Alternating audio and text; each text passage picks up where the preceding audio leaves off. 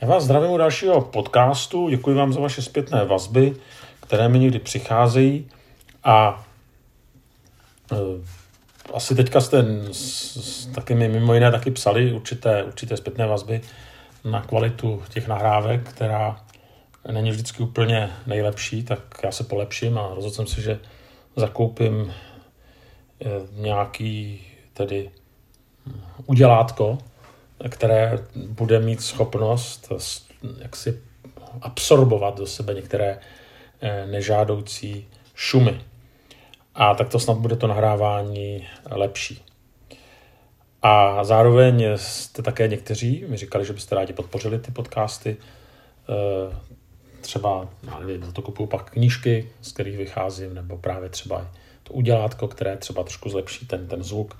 Tak pokud byste chtěli, tak eh, mi můžete napsat a já vám řeknu, jak to, jak to udělat.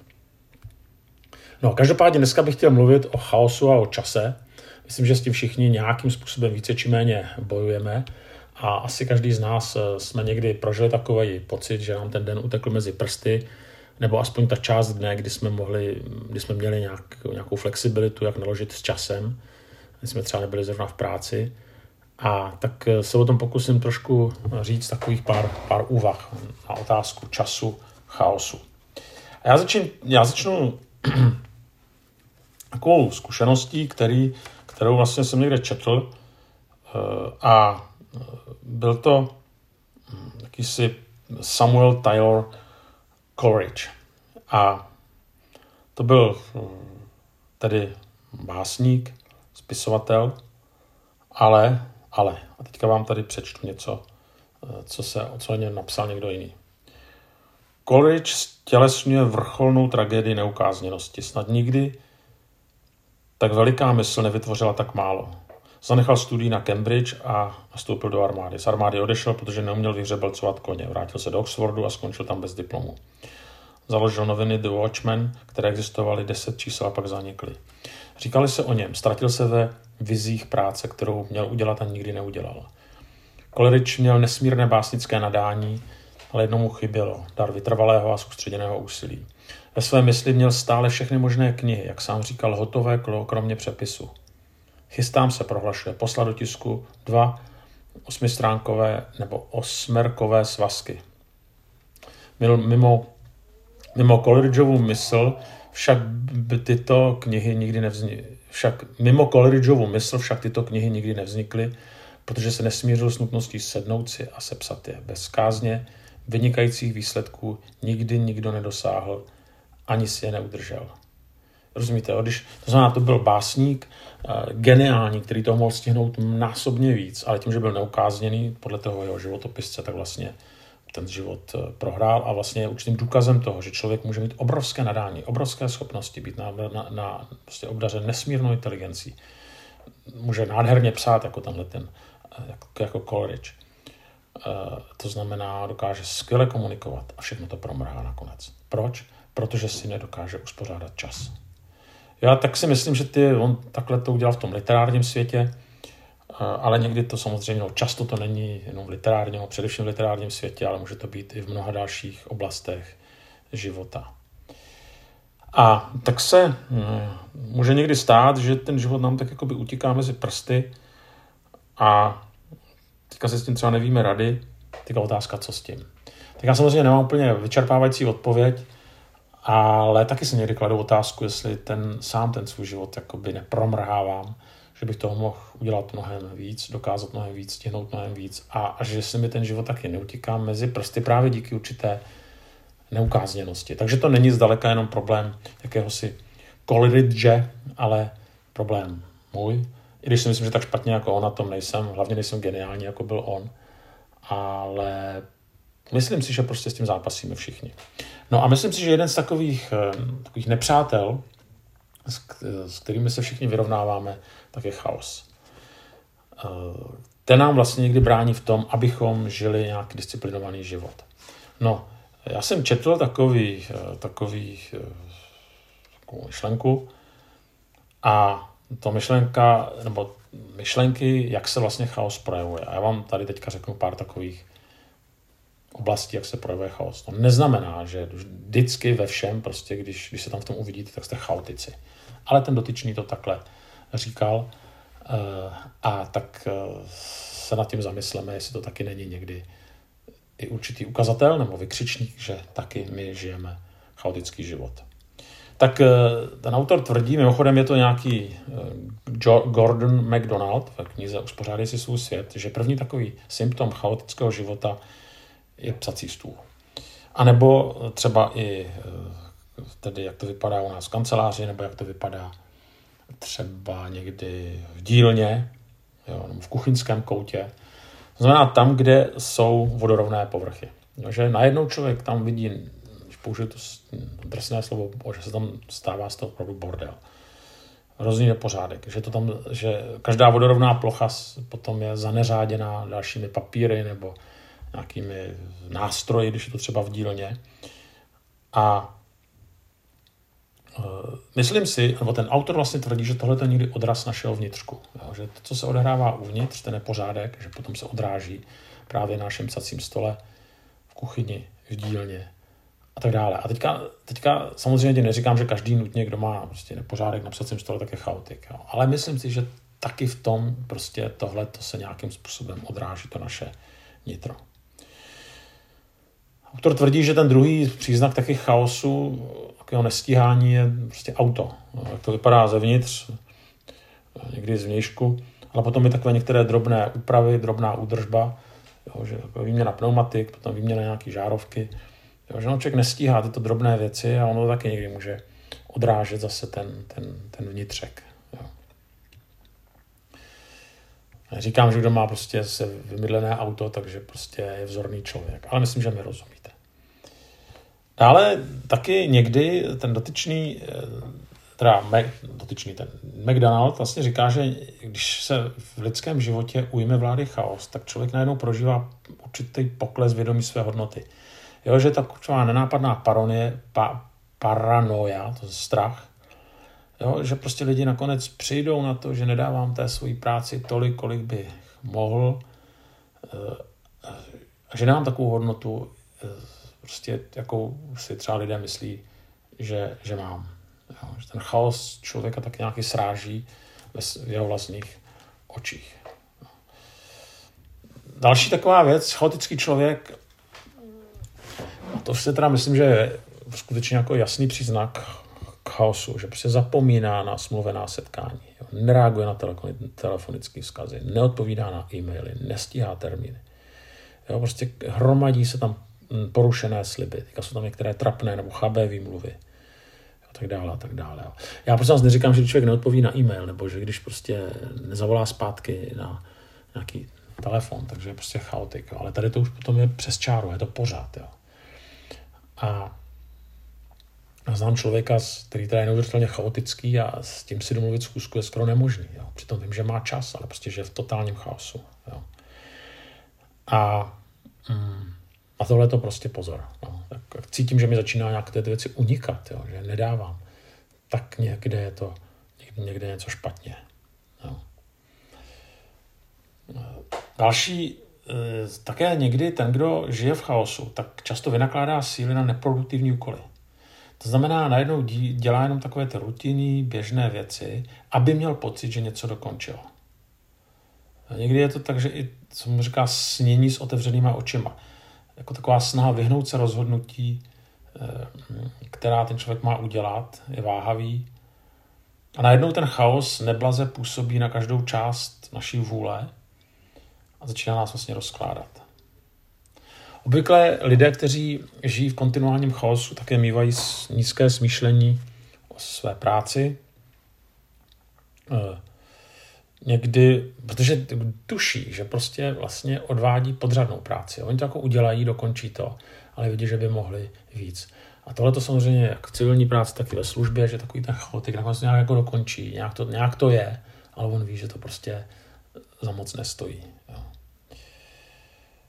E, další věc, člověk, který žije v chaosu, tak prostě málo kdy si vychutnává důvěrný vztah s Pánem Bohem.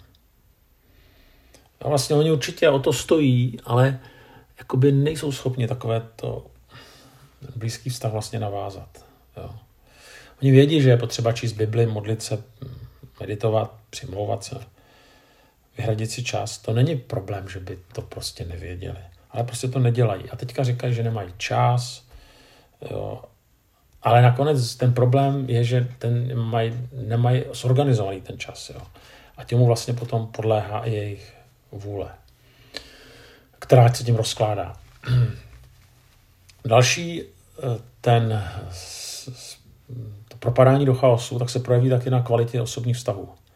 Jo, najednou ten člověk nemá čas na hlubší rozhovor s manželkou, nemá eh, čas na hlubší rozhovor s dětma. Jo. Všechno to je mělké, eh, taky se tam někdy projeve podrážděnost, jo. Roz, člověk jako se rozčiluje nad každou blbostí. Nedej bože, když ho někdo třeba na některé tyhle ty věci upozorní. Jo. Nebo že upozorní, že něco nedodělal, nedokončil. Jo. Chaotický člověk je prostě podrážděný člověk s plitkými vztahy. Uh, nemá, že v chaosu je rozložený vnitřně a tak, tak nemá čas na nějaké budování něčeho, něčeho prostě hlubšího, jako jsou vztahy. Samozřejmě, pokud žijeme dlouhodobě v chaosu, tak ztrácíme vládu nad svým časem. Nemáme rádi sami sebe, nemáme rádi svoji práci a e, spíš e, vlastně se to naše chování vykazuje určité destruktivní vzorce. A ten problém je, jak tyhle ty destruktivní vzorce rozbít, jestli to vůbec e, jde. Zároveň pokud to neuděláme, tak se nám ten vnitřní svět a i vnější svět prostě bude stále více a více rozpadat. A bude hrozně těžký s takovým člověkem eh, jako vůbec jako nažívat. Ja? Nebo pokud takový jsme, tak je to fakt složitý potom s náma žít. Psychologové by nám dali řadu důvodů, proč lidé žijí v chaosu. Eh, určitě existuje spousta dobrých knih, jak eh, hospodařit časem, jak si ten čas organizovat. Určitě existují dobré organizační fígle. Ale vlastně nakonec, když si to pročítáte, tak eh, možná je tam několik takových, eh, takových společných jmenovatelů, které se pokusím, které se pokusím teďka pojmenovat. No samozřejmě, abych vůbec se dostal z těch destruktivních chaotických vzorců, tak je prostě nutné ten čas jako rozvrhnout. Jo. My to dokážeme v otázce peněz a někdy teda ani tam ne, ale prostě, mm, když nemáme určité priority, ten čas si dopředu nerozvrhneme, tak se nám prostě rozteče mezi prstama. A budeme dělat jenom to, co musíme, nebo budeme podléhat dominanci silných lidí ve, ve svém okolí, ale budeme prostě chaotičtí. K tomu se ještě víc dostaneme. Myslím si, že eh, je tady, jsou tady ještě důležité důležité věci a to je, eh, pokud si, nějak si chceme uspořádat svůj čas a nežít v chaosu, tak je třeba vědět, jaké je moje poslání. A teďka nemyslím jenom poslání jako ve smyslu, čemu mě povolal pán Bůh do nějaké služby, když to taky, ale je moje poslání jako životní, teďka konkrétně v té periodě života, v které se nacházím. A tomu potom taky podřizovat uh, svůj čas. Bez pocitu viny. Jo? Prostě jestli jsi teďka zrovna matka v domácnosti, tak necíť vinu, že zrovna nepracuješ. Prostě to je jedinečné období, to jednou skončí a tak buď naplno matka v domácnosti. Jo. To neznamená, že nemůžeš vystočit paty z domácnosti, to je jasný, jo, ale prostě nesrovnávej se, jo, nebuď z toho frustrovaná. Eh, a, a, a teďka si tam dejte cokoliv jiného, tu, tu, tu periodu života, kterou procházíte. Pokud si prostě řek, že chci být ve staršostvu, tak tam buď naplno, nechoď se tam vyspat. Jo.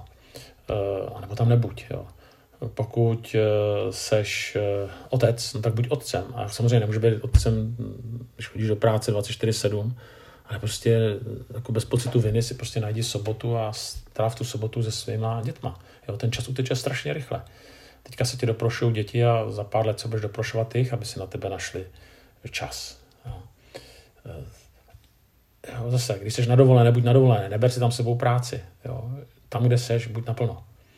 Jo, to znamená, to, k čemu tě teďka poslal život, pán Bůh, do té periody života, času, tak to prostě žij.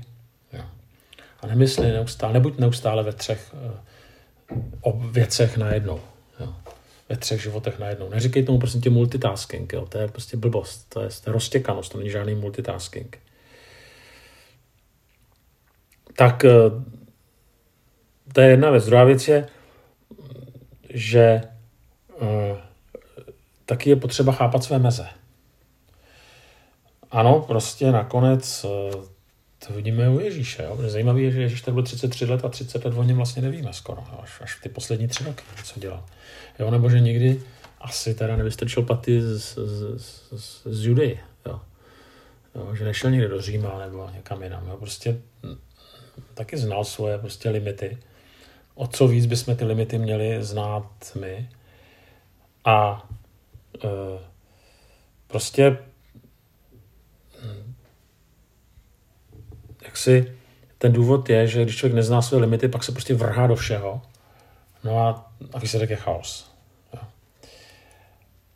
A to jsou takové dva základní, dva základní předpoklady. Eh, já vám ještě teďka řeknu, hm, já se tomu ještě, jak jsem říkal, dostanu, ale ještě vlastně vám teďka tady řeknu takovou zajímavou myšlenku, a to jsou takzvané neskrocené zákony, nebo ještě jinak, zákony neskroceného času. A když člověk je v chaosu, nestíhá, co se potom s ním děje? No, neskrocený čas plyne směrem k mým slabostem. Jo, protože když člověk žije v chaosu, tak potom najednou zjišťuje, že dělá někdy úplný blbosti a prokrastinuje jo, a někde nějaký sociální sítě. Jo, a, a místo, aby prostě snažil se ten čas využít, tak jakoby naopak ten čas vlastně promarní. Jo. A to je prostě nějaký zákon, že skutečně ten neskrocený čas plyne směrem k mým slabostem. Eh, další, neskrocený čas postupně podléhá vlivu dominantních lidí v mém okolí. Tak eh, samozřejmě, když člověk neví, co chce, no tak ty druzí to vědí, vstupují do našeho světa, vnucují, nebo vnucují nám svoje programy, své priority a e, nakonec my nechceme, neumíme třeba říkat ne, nebo nechceme s druhým být v konfliktu, nebo se třeba i toužíme zalíbit druhým lidem. No a výsledkem potom je, že člověk jaksi skutečně je v poručí vlastně dominantních, dominantních lidí. No. další věc, že neskrocený čas se podřizuje požadavkům nepředvídatelných okolností. Samozřejmě, když se mi někde rozbije auto, já ho potřebuju za týden na dovolenou, no tak, je to, tak to musím jako řešit. Jo.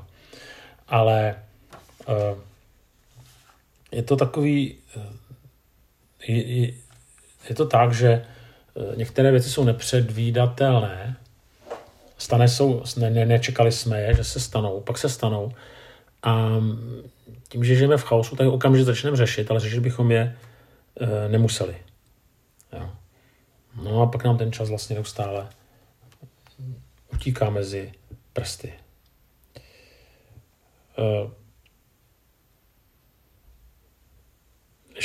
začnu takovým, ještě řeknu takový, takovou, takový den příběh, kde ten kazatel mi říkal, že za ním byla nějaká paní a ta paní prostě mu řekla, že si rozpadá manželství. On si ji zeptal, kdy se to uvědomila, ona řekla před týdnem a on si ji zeptal, jak dlouho to víte. A ona říká, no tak pět let. A teďka on si ji ptal, no dobře, víte to pět let a že neřešíte to. A proč teda za mnou jdete teďka, když to chcete, jo, když to potřebujete vyřešit teď hned. A ona řekla, no dneska odpoledne mám čas, nebo zítra mám čas, tak jsem se s váma chtěla sejít a popovídat o, to, o, o tom. Jo. Znamená, ta žena žila vlastně chaoticky e, ze dne na den, tyhle ty věci neřešila a potom náhodou měla čas, tak to chtěla okamžitě řešit. A nevím, jak to dopadlo, ale asi chápete, kam tímhle tím příkladem mířím. Dále neskrocený čas bývá investován do, do věcí, které si získají veřejné uznání. No. Tak eh, jde o to, že eh, člověk, který eh, ten nerozvrzený čas potom člověk věnuje spíše tomu, co nám prostě přinese největší chválu. A teďka já jsem četl takový zase takovou takový příklad, kdy, kdy ten, ten, ten dotyčný, ten kazatel říká, že, že prostě s manželkou byli výborní muzikanti, tak je zvali na, na různé setkání, lidé jim tleskali, bylo to velmi sympat, projevovali jim samozřejmě sympatie. No a A druhou stranu prostě on říkal, no ale jako kazatel jsem pak zjistil, že to není to, co mám dělat. Jo. Já jsem se měl věnovat svým ovečkám, měl jsem prostě se věnovat pastoraci, připravovat se na kázání. Ale vlastně byla po něm velká poptávka, tak on to s tou manželkou dělal a pak to musel zaseknout. Jo. Protože říkal, já nechci vlastně investovat svůj čas jenom do, hlavně do věcí, které jsou, které po mně chtějí dru, druzí lidé a které jsou viditelné. Já chci věnovat tomu, co je, nejdůlež, tomu, co je nejdůležitější. A tak to přestal dělat potom. Eh, je takový skazatelský smutný vtip. Kázat bych šel třeba přes celou zemi, ale kvůli cizímu kázání bych nepřešel ani ulici. Jo. A mm, prostě jde o to, že ano, může to být zase z toho kazatelské branže, jo, prostě úžasný. Prostě, když někoho pozvou na nějakou modlitevní snídaní politiku, to je v Americe teda, jo, nebo natáčet prostě nějaký, nějakou, něco do televize. Ale otázka vždycky je, jestli tohle je prostě nejlépe využitý čas. A eh, jde o to prostě dělat ty věci, které dělat především mám, a ne ty věci, které jsou viditelné a za kterými třeba lidi tleskají.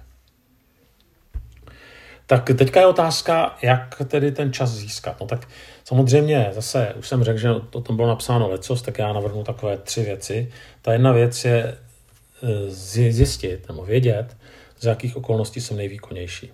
Já jsem včera měl jednání, které začín, musel někde v Olomouci, to znamená, vstával jsem v 6, vrátil jsem se někdy v 9, nebo možná v 8. No prostě bylo to dlouhá cesta autem, tam a zpátky, tam jsme jednali dost dlouho. Bylo to příjemné, nebyla dálnice plná, ti lidé, s kterými jsem jednal, byli super. No ale prostě nějakou energii jsem vydal. Přijel jsem domů a teďka manželka mi prostě řekla nějaké věci, které, které prožila, nebyly úplně příjemné. Já jsem prostě, ještě tam byla potřeba nějaký mail napsat, já jsem zjistil, že jsem úplně hotový. Už to nedávám, byl jsem steklej a, a tak. Naštěstí ne na ní, ale vnitřně. No, pak jsem šel spát a ráno ten samý problém jsem vyřešil za nějakých pět minut. 10 minut. A prostě já jsem, a to není jenom moje zkušenost, jo, že prostě, když jsem ráno mám prostě víc sil, večer některé věci nedávám. A samozřejmě, vy co chodíte na, na osmičku, na, na desítku do práce, tak si ten čas nemůžete takhle volně rozvrhnout jako třeba, jako třeba já, ale přece jenom vždycky tam je nějaká flexibilita. Tak eh, je to aspoň trošku možné, tak eh, zkoušejte poznat sami sebe, kdy jste nejvýkonnější, i mentálně tedy, a tam třeba dávat některé věci, které prostě jsou složitější. To znamená, jde o to znát svůj rytmus, tak existuje nějaký týdenní rytmus, denní rytmus a zkoušete tohleto respektovat. No a pak už taková rada, když byly naše děti malí, tak mi to manželka poradila a říkala, nikdy neřeš s dětma ty těžké věci večer. Jo, prostě hlavně, když malí ty děti to prostě nezvládali, byli samozřejmě, neovládali se. Tak, tak pokud máte malé děti, myslete na to. No, ještě takový dopis, který napsala manželka, zakladatel armády spásy, svou manželovi Williamovi. Tvůj úterní dopis došel v pořádku a moc mě potěšilo, že se dílo nadále daří, i když mě mrzí, že se tak vyčerpal. Bojím se, jak se všechno to vzrušení a námaha odrazí na tvém zdraví a ačkoliv nechci bránit tvé prospěšnosti, chtěla bych tě varovat před neuvážlivým hýřením silami. Pamatuj na to, že dlouhý život vytrvalé důsledná zbožné práce – Přinese dvakrát více ovoce než život zkrácený a zničený křečovitým a přehnaným vypětím. Dávej na sebe pozor a šetři silami, kde není námaha nezbytná. Tak. Takže, první věc, vědět, kdy a za jakých okolností jsem nejvýkonnější. A tam je důležité okolnosti. Jo? To znamená, není to jenom kdy v tom dni, ale jaké okolnosti zrovna prožívám a jestli je moudré za, v některých okolnostech něco prostě řešit. Někdy jo, někdy třeba ne. Druhá je třeba rozhodovat, eh, mít nějaká kritéria, podle kterých se rozhoduji, jak se svým časem naložím. No, nejde o to oddělovat dobré od špatného jenom, ale taky sáhnout po tom nejlepším ze všeho, co může být dobré. To je někdy těžší. No, říká, že cesta do pekla je dlážděna dobrými úmysly. Tak eh, tedy jde o to, mít nějaká kritéria. Já už jsem to naznačoval, jo, že to kritérium může být jako životní periodou teďka zrovna procházím. Jaký úkol pro mě pán Bůh má. A,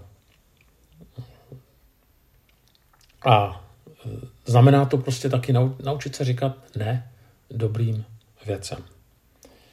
Ano, někdy nás to lidé můžou kritizovat, nebudou nás mít všichni rádi, ale je to taky velká moudrost a někdy to chce určitou odvahu. Uh, takže zase přečtu takový citát od C.S. Luise, napsal to v, v, v, v knížce, nebo to není knížka, to je kapitola Dopis jedné američance. Nenechte se příliš často přesvědčit, že Bůh opravdu chce, abyste dělala všechnu možnou práci, kterou dělat nemusíte. Každý musí konat svou povinnost v postavení, v němž Bůh povolal.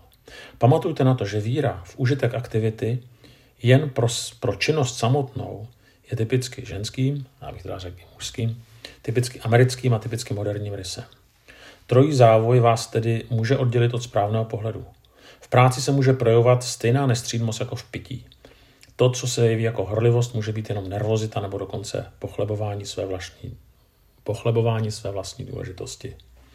Když děláme, co od nás naše postavení a s ním spjaté povinnosti nevyžadují, můžeme snižovat svou způsobilost pro povinnost, které od nás vyžadovány jsou. A tudíž se dopouštíme určitého bezpráví. Dejte prostě nějakou šanci také Marii a nejenom Martě. Myslím si, že Luz to řekl skvěle.